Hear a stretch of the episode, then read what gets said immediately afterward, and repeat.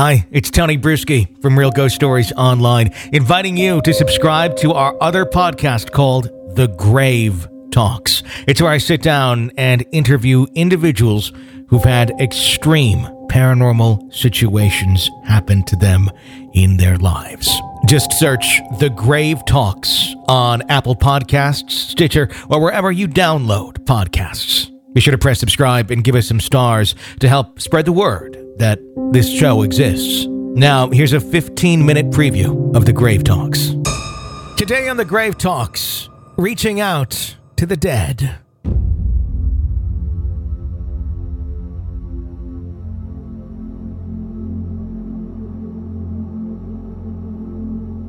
After losing his fiancee to a tragic accident, Brett Wright set out on a personal journey to better understand what happens to us after we move to the other side. This journey and desire for answers led him to many respected professionals who all had their own accounts of interactions with those who have died, including the story of a young girl who attempted to prove or disprove a common legend about reversing a record. The legend of reversing a record to bring spirits into a home. This attempt quickly turned into a reality involving paralysis, dark forces, and other incidents that took over a home and its family members. This incident and many others soon enveloped the life of Brett and his quest to reach out to the dead. I suppose, like a lot of people, I've always had an interest in the paranormal, but um, my interest was probably like many, more of a, a, bump in the night, goosebumps kind of a kind of an interest. Um, but having said that, about ten years ago, my fiance passed away, and uh, like a lot of people who lose someone, I mean, you start to question uh, where has that person gone and is that person okay? And that kind of got me looking more into the next life. Um, I, I, kind of refer to it more as the spirit world or the next life. Um, so that, that's what really got me uh, starting to investigate and starting to speak to people. And I suppose the more people I started to, to talk to, um, people came back with stories of um, incidents that they'd experienced um, that they couldn't explain.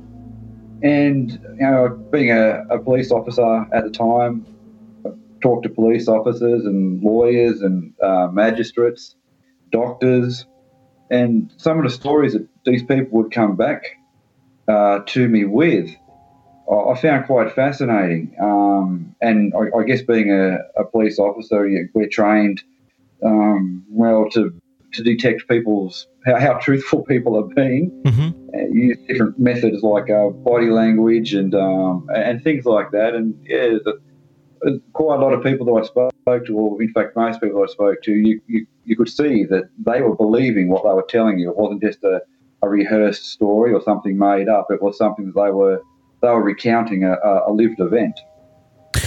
For you, was the belief in the paranormal? Did it go back prior to the passing of your fiance, or, or, or did that that kind of spark, as it would for for anyone uh, when they lose a loved one? You know, there, there's a desire there to to wish you could could have more communication that that could go on in, in some way shape or form what was your, your thoughts on the paranormal prior to that that uh, that tragic event happening in your life yeah, well, Tony, I mean, you're exactly right. I mean, um, you know, I suppose anyone who goes through something similar, the, the first thing that you want to do is, you know, you, you, want that person back, of course. It takes a long time to be able to move forward in life. Um, so there's a, there's a, a, big space there, a big time frame there of, of years where you, you want to have some sort of contact.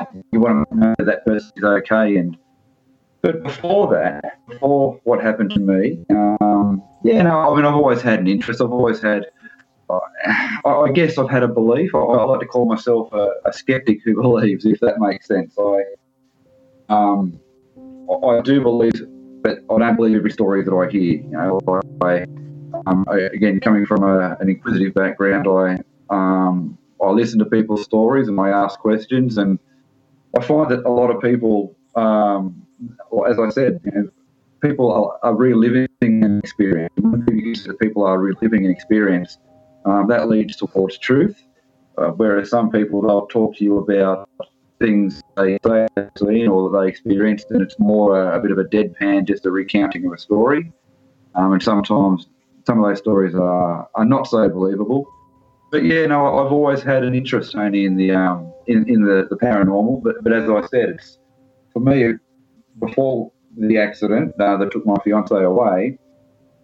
Uh, my interest was uh, like most people's interest, I suppose. You know, a, a bump in the night, a, a, scary ghost story kind of an interest. But it's um, it's now developed into something far different to that. It's um, and where do our loved ones go? Where do people go when, when we leave this world? And yeah, I, I um, completely believe that uh, you know that the spirit lives on in a in a, another another realm. And I, I suppose I I mentioned that in the book, and I talk about what I believe um, happens to our spirits once we once we pass over to the next life. And um, like I also say in in my book, none of us are, are going to know. None of us have the exact answer because none of us have been there. We can all speculate what we think is going to happen, what we think the answers are, where we think we go, um, and that's what certainly what I've done. That's what I've written about as part of this this uh, this book. But none of us are going to know for sure until it's our time. Sure. When you, you did begin to dive into this beyond just an, int- an interest, a general, uh, you know, hey, I, have always kind of had an interest about this. This has been sparked here even more, um, you know, through the, the passing uh, of your fiance. What what did you think you were going to be getting into uh, at the beginning? Were you expecting uh, a lot of people to be willing to share their stories? Did you have a preconceived notion of of where this was going to go? Was a book in mind, or was it more of a personal journey? Uh, well, Tony, it was more of a personal journey. Um, now, as I'm sure many of your your listeners um, will attest to, when someone when, when you lose a, a loved one, you you're looking for answers, you're looking for um, clarifications. Um, I had a, a local minister uh, who would come up to the house and, and, and speak to me, but um, and he was very, very good. But whenever we started to, or I started to delve into the next life and, and things like that, he would always try and change the, the topic. So I, I got the impression fairly quickly that, you know, talking about you know, the spirit world wasn't something that I was going to get any answers to there. So um, I didn't really go out originally talking to people about about the next life and about where where our loved ones go. But funnily enough, people would start to talk to me about their experiences. I, I guess people want to um, want to comfort someone when they see that someone is, is doing it tough and he's uh, he's struggling and that brings people forward. That is what happened to me. It brought people forward who wanted to start talking to me about um, experiences that they had had when they had lost a loved one, things they couldn't quite explain. The more people that spoke to me about or, or started to tell me these stories, as time went by, I thought, look, you know, these stories are, are very interesting. They should be written down somewhere. And um, for people who are going through traumatic uh, time, through through grief, through bereavement, you know, these these stories are, are stories that people who are going through those things are going to want to hear because it gives a sense of comfort, it gives a sense of um, you know that that person is okay. And again, as I said before, none of us have the answers. None of us, none of us will know exactly until our time comes where we go and what happens. But um, through talking to people and and um, and hearing these stories, uh, a sense of, um, well, perhaps calmness isn't the right word, but uh, a, a, a, a, kind of a sense of happiness or um, acceptance that, that there there is more going on in this life and the next life than what we than what we understand. And when people started to hear that I was starting to document some stories, more people would come forward. And yeah, I, I, I spoke to a lot of people um, and did a lot of research too. Not all the stories in the book are, are, are people that I've interviewed. Plenty of them are, are more well-known stories from uh, America, Australia, the United Kingdom, uh, New Zealand.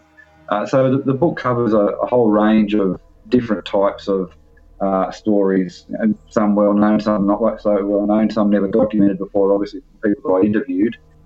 Um, it also touches on the um, you know near death experiences, what people um, what people say that they have seen or experienced when they've had a near death experience, and I delve a little bit into the pros and the cons, or the, the, the arguments for near death experiences and the arguments against near death experiences. So I, I, I try to um, investigate a little bit in the book mm-hmm. um, and put forward um, arguments for both sides. Sure. When you sat down with a priest and and wanted to begin this conversation, you got that sense of you weren't going to get a lot of information. Were you getting a sense that he was holding back information that he didn't want to talk about? He didn't believe that there was the world of ghosts and just kind of sticking to the notion of heaven or hell, or, or, or what were what was the feeling you were getting from from that uh, that that priest when you had that conversation? Yeah, the the, the feeling was very much um, uh, a direct a misdirection, basically. So whenever I would try and talk about um, the, this next life experience where we go and, and this kind of thing. Um, talking about where my fiance might be and and um, and all of all of those issues. The conversation was always directed into basically we don't we don't talk about that, we don't touch on that in those kind of ways. It, it's more of um, you know we, we follow the Bible and um, and at the end of days we'll all be raised up this this kind of thing. So after you had the conversation and you kind of ran into the brick wall with uh, with the priest about this topic, where did you feel that you could go to get some answers? Was it just to start talking about people and their experiences? And I should ask, uh, when you were in law enforcement as a police officer, uh, let, us maybe enter into that road a little bit. Were there any moments uh, in, in your own career where you had some run-ins with either things yourself or from individuals? Where their story did not necessarily involve other human beings. Well, so to answer the first question, Tony, um, I never, to start off with, I never went uh, seeking answers or seeking to speak to people about their experiences. Um, again, people just approached me and started talking to me. Um, and the more people that spoke to me, the, the more I thought, started to think, you know what, there's, um, I, I know that there's something in this, but there's there's probably a lot more in this than I I originally thought there was, and that's that's when I started to um, to speak to more people and say, look, and that's when I put it out there amongst. Um, originally, it was um, friends, uh, different people in the police, and and things like that to say, look, I'm I'm starting to document some stories that I've, I've been told, and if anyone knows of anyone else who's got had encounters, um, you know, feel free to tell me. Um, and that's when more people started to come forward and and tell me their encounters. Um, and it was very interesting because you know you, you, you come across people, of course, who say that they see ghosts everywhere, and I'm not disputing what people say that they see. Um, but I found more interesting the people that would come forward and uh, with the story of, look, I saw this one thing or I had this one thing happen, and I've never had anything before, and I've never had anything since. But this thing that happened, I, have got no explanation for it. And, and I found those stories very interesting, Tony, because these were people who um, you know, weren't saying they see spirits everywhere, this sort of thing. They, they were saying they did have an experience, um, but it was only the one experience, if, if you know what I mean. Mm-hmm. Um, now, as for being in the job, uh, being in the police, uh, experiences that I had there, I, I had a, a, couple of experiences that I can talk about. Um, probably the the strangest one uh, was so in a, in a, police station I worked in at one stage of my career. Um, we had a, ba- a, kind of a basement area, uh, no windows or anything like that. It was on a level where um, not many people went down to it because there, there, there, wasn't a lot of reason for people to go down to this level. And it, we had a big room in there. It was where we had a lot of um, um exhibits from murder victims. So this room was basically, uh, again, evidence, um, physical evidence, and uh, and filed evidence of, unsolved murders. so a young officer had been asked to go downstairs and, and file some of the photos away. Um, there's quite a lot of photos, and they were quite gruesome photos of a, of a young lady who had been murdered. Um, now, I decided that I would go down and do that for the officer because you know, he was only a young fella in the job, and I thought he, doesn't need to see that. He'll, he'll see plenty of that later on. So I decided I'd go down there. So I went down to this, uh, the exhibit room is what we called it. Now, this room, it's a completely sealed room. And I shut the door when I went in there, and um, there's no wind can get in there, no breeze. It's a, as I say, it's a completely sealed room. As I was going through these folders and taking these photos out, um, I was trying not to look at the photos because, again, they are they're not very nice. They're quite disturbing. I hope you enjoyed your 15 minute preview of our new podcast, The Grave Talks. Be sure to subscribe to it on Apple Podcasts or wherever you download podcasts to not miss any episode of the show. New episodes every single Monday. Just search for The Grave Talks and then press subscribe. Give us a review while you're at it and some stars that will help us grow in the rankings and let other folks know that the show exists to make an even better show for you. The Grave Talks. Check it out at thegravetalks.com. Now is the chance to use reliable energy to grow your money with the Dominion Energy Reliability Investment. Our new investment product offers competitive returns, no maintenance fees, and flexible online access to your money. Make the reliable investment in reliable energy. The Dominion Energy Reliability Investment.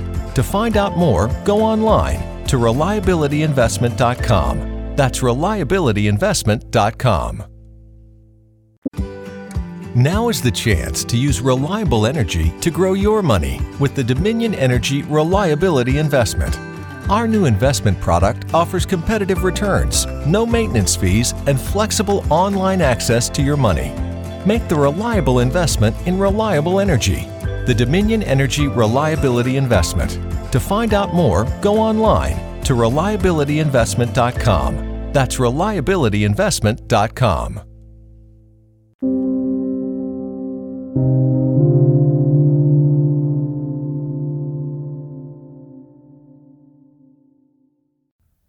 It just doesn't feel like summer without an ice cold Coca Cola in your hand.